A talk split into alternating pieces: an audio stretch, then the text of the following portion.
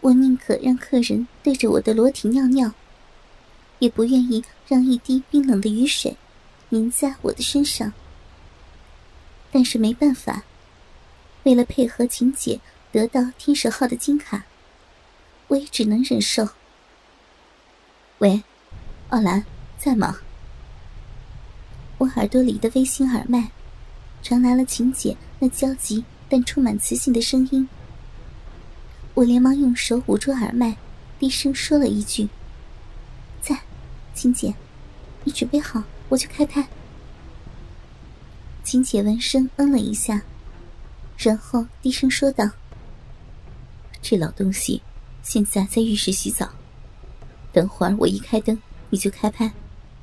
记住。”等会儿他奸淫我的时候，一定要拍清楚他的脸，还有我们俩性器官交合时的样子。否则，我们即使拿去威胁这个妻管严老头，他也会不认账的。成，没问题，包在我身上。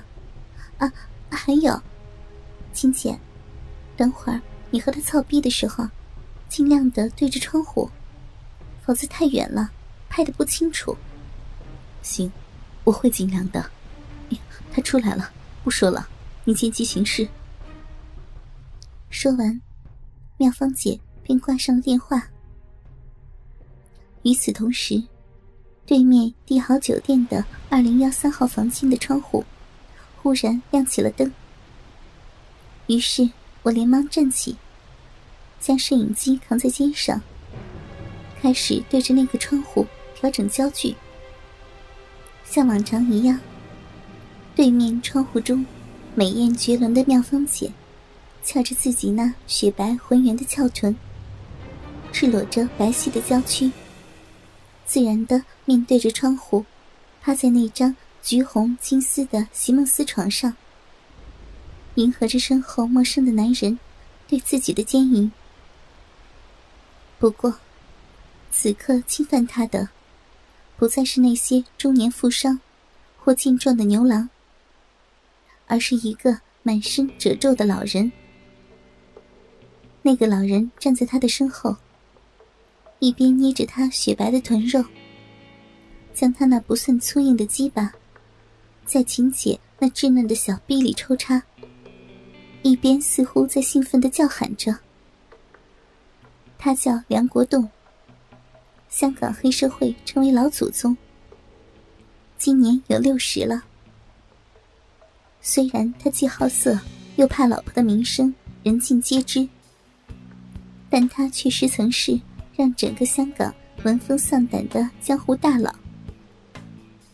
现在虽已退隐江湖，但是那些江湖新人想露头，还是得首先来拜拜他这位老祖宗。否则，很难在江湖立足。而这也是为什么妙芳姐要勾引他的原因。因为妙芳姐想要他手中的金卡，而想做到这件事，则必须利用他既好色又怕老婆这一点。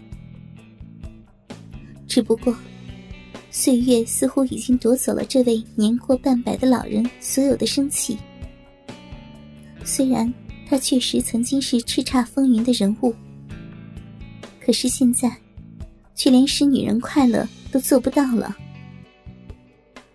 通过镜头，我发现他侵犯妙芳姐的时候，不但性动作不够粗鲁，而且除了他的翘臀，这个老人还畏首畏尾，不敢碰妙芳姐身体的其他部分。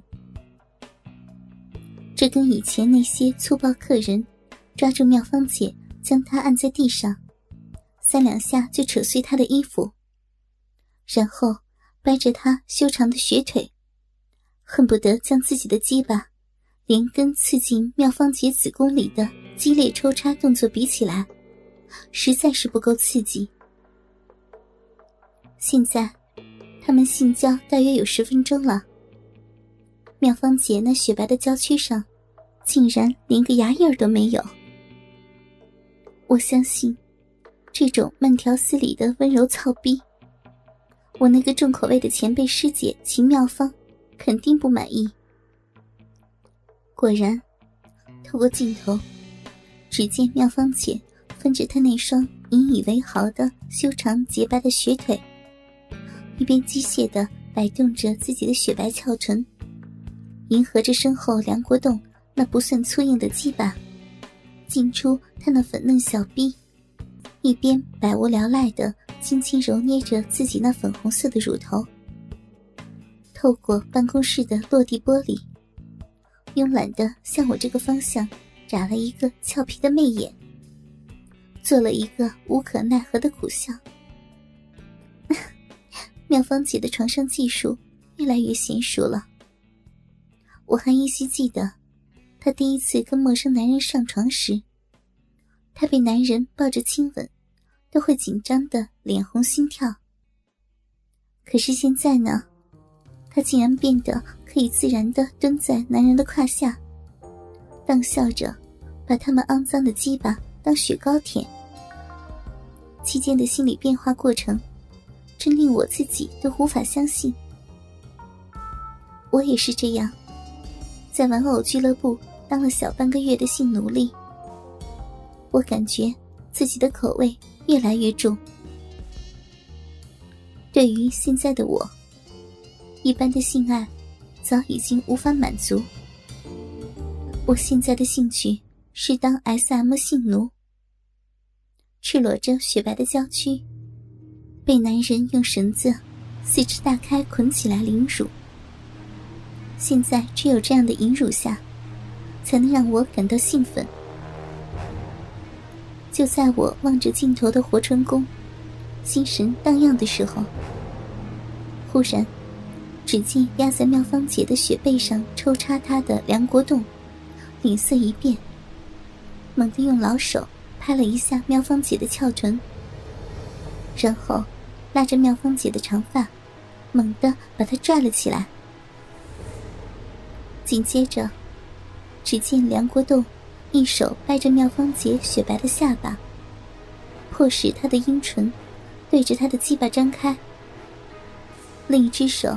则拼命的搂着自己的鸡巴，对着妙芳姐那如花的俏脸打手枪，一副欲仙欲死的样子。我知道，这最后的高潮来了。于是，连忙的定了定神，打开摄像机的高清照相功能，准备抓拍几个足以作为他背着老婆偷吃的铁证照片。果然，不一会儿，只见梁国栋小腹一阵痉挛，一股股白灼的精液从他的马眼喷洒而出，直接便击中了妙芳姐那精致无瑕的俏脸。这些精液一部分灌进了妙芳姐的口腔里，淹满了她的喉咙，而另一部分则覆盖了妙芳姐的整个俏脸、脸颊。鼻梁、眼皮，都挂着一层黏糊糊的白浆。远远望去，就像梁国栋用精液帮她做了一次面膜。梁国栋将精液射到妙芳姐脸上后，便身子一软，一下子坐到了沙发上喘粗气。看来，跟一个二十多岁的美人盘肠大战。早已不是他这个年龄的人能够承受的了，而妙芳姐显然要比他好得多。除了俏脸被精液喷得白花花、黏糊糊之外，没有什么异常。只见他潇洒的赤裸着娇躯站起来，漫步走到窗边，伸出手指，沾了一点俏脸上的精液，媚然一笑。